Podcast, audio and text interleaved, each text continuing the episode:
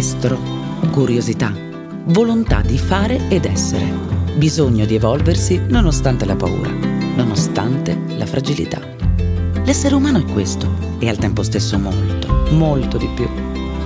Quando pensiamo all'uomo, pensiamo al luogo in cui si incontrano molteplici attitudini, istinti, tensioni e volontà. Raccontare un uomo significa essere pronti ad accogliere la varietà umana e al tempo stesso a saperne ricavare significati comuni. Otto personaggi sono quelli che abbiamo scelto.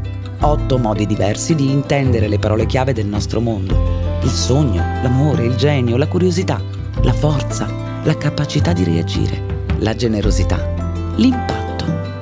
Otto strade per ispirarci e non dimenticare. Queste sono le nostre otto storie. Racconti per un mondo migliore. Credo che il mio cervello, sostanzialmente, sia lo stesso di quando ero ventenne. Il mio modo di esercitare il pensiero non è cambiato negli anni e non dipende certo dalla mia particolarità, ma da quell'organo magnifico che è il cervello.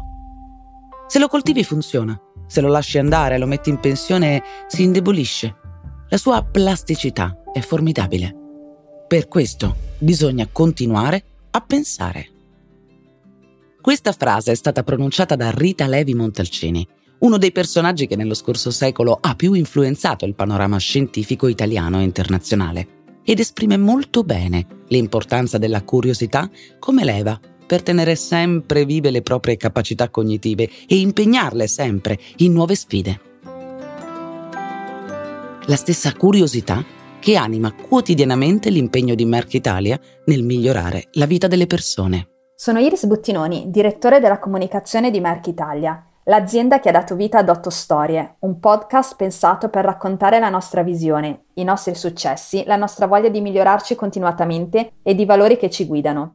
Tra questi, la curiosità è uno dei più importanti è la benzina che alimenta la nostra volontà di favorire il progresso umano e consentire a tutti di vivere una vita più felice ed in salute. La stessa curiosità e lo stesso impegno che erano di Rita Levi Montalcini. Si dice spesso che fare tante domande sia una cosa da bambini, ma Rita Levi Montalcini, anche dopo aver compiuto 100 anni, ha continuato a porre e a porsi nuovi interrogativi ogni giorno. Come funziona il sistema nervoso? Cosa ci sfugge ancora del suo funzionamento? Come possiamo scoprirlo? Questi sono alcuni dei quesiti nati dalla sua infinita curiosità, che le sono valsi importanti riconoscimenti, tra cui il premio Nobel. Ecco, anche per la professoressa Marinella Clerico questa curiosità è una bussola da seguire, un valore fondamentale per operare al meglio. La curiosità per me è moltissime cose, ma prima fra tutto è la spinta fondamentale alla conoscenza, in altre parole, secondo me, è il motore del mondo, che senza il nuovo e senza il cambiamento non potrebbe evolversi e quindi sopravvivere.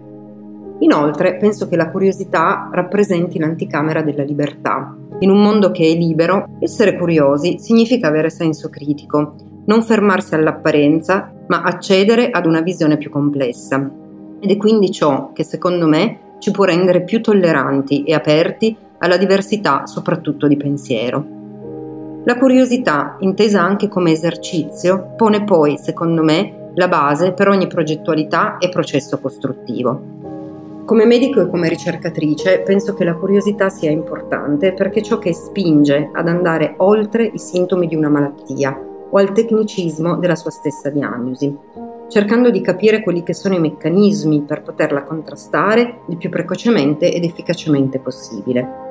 Ma non solo, soprattutto come medico voglio aggiungere che la curiosità è quel sentire che mi spinge ogni giorno ad andare oltre alla patologia, per vedere la persona e soprattutto per accoglierla all'interno di una presa in carico che deve essere completa e complessa.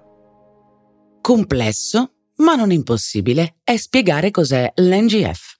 NGF sta per Nerve Growth Factor, o in italiano fattore di crescita neuronale. Lo scopre nel 1951 Rita Levi Montalcini con il suo allievo e collega Stanley Cohen. Ma facciamo un passo indietro prima di spiegare cosa sia l'NGF. Durante gli anni 30, a causa dell'introduzione delle leggi razziali in Italia, Rita, di origini ebree, deve fuggire all'estero e allestisce dei laboratori di fortuna nei suoi diversi nascondigli. Ed è in questo periodo che studiando il comportamento dei centri nervosi degli embrioni di pollo scopre che intere popolazioni di cellule nervose muoiono in maniera programmata nelle fasi iniziali del loro sviluppo. Questo fenomeno di morte cellulare, che apporta vantaggi a ogni organismo, si chiama apoptosi e appartiene anche alla nostra specie. Un esempio in questo senso è relativo al periodo della gravidanza, quando l'embrione sviluppa mani e piedi palmati, le cui membrane interdigitali gradualmente spariscono. Ritorniamo agli anni 50. Finita la guerra, Rita continua le ricerche in un vero laboratorio, quello della Washington University, nonostante il poco credito datole da alcuni colleghi.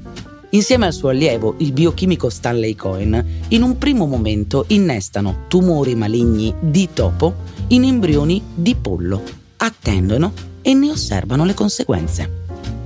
Notano che mentre alcune cellule nervose si spostano, anzi si differenziano in diverse parti dell'embrione, altre vengono eliminate.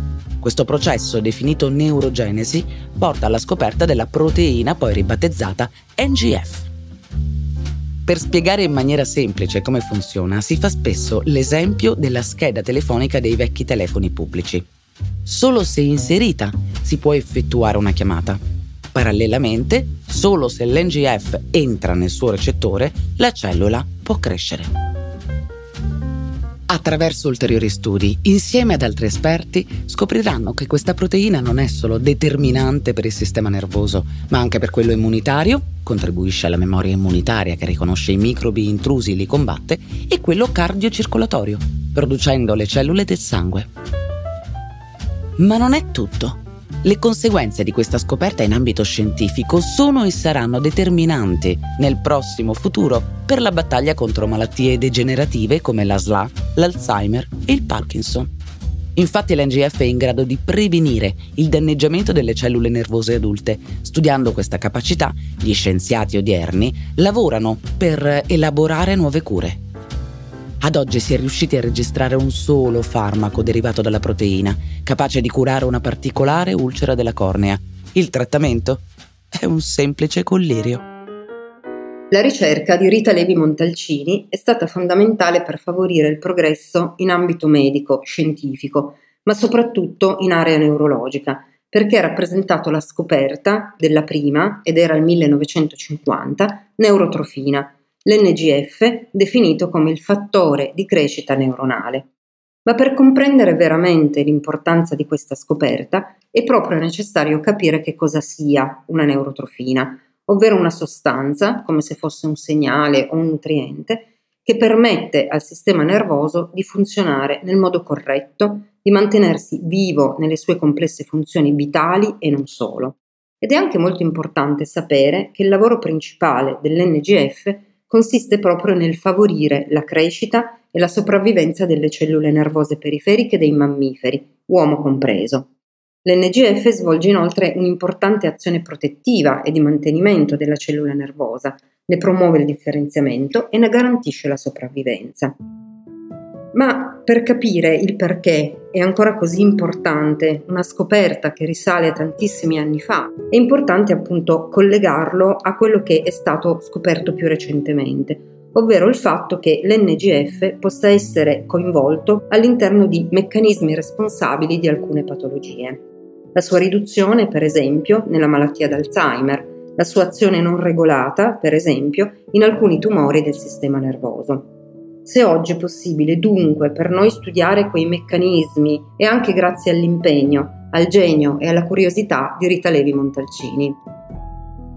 Se ha saputo affermarsi sia come importante scienziata che come donna determinata, Rita Levi Montalcini lo deve alla sua resistenza alle critiche di genere, ma soprattutto all'immensa curiosità che l'ha aiutata a battere sentieri inesplorati, lasciando un segno indelebile in ambito scientifico. La stessa determinazione nel percorrere questi sentieri mai battuti prima si ritrova nelle azioni di Merck, come confermano le parole di Iris Buttinoni. Il frutto dell'impegno di questa formidabile donna di scienza è ancora oggi un dono a tutta la comunità scientifica. La sua curiosità senza fine ispira noi di Merck ogni giorno, nell'interrogarci su come rispondere al meglio ai bisogni insoddisfatti dei pazienti e dei professionisti della salute e ci motiva a spingerci oltre ogni giorno per costruire un mondo migliore.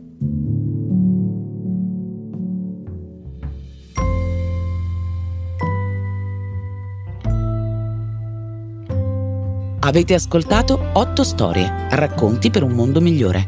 Un podcast di Voice in collaborazione con Merck.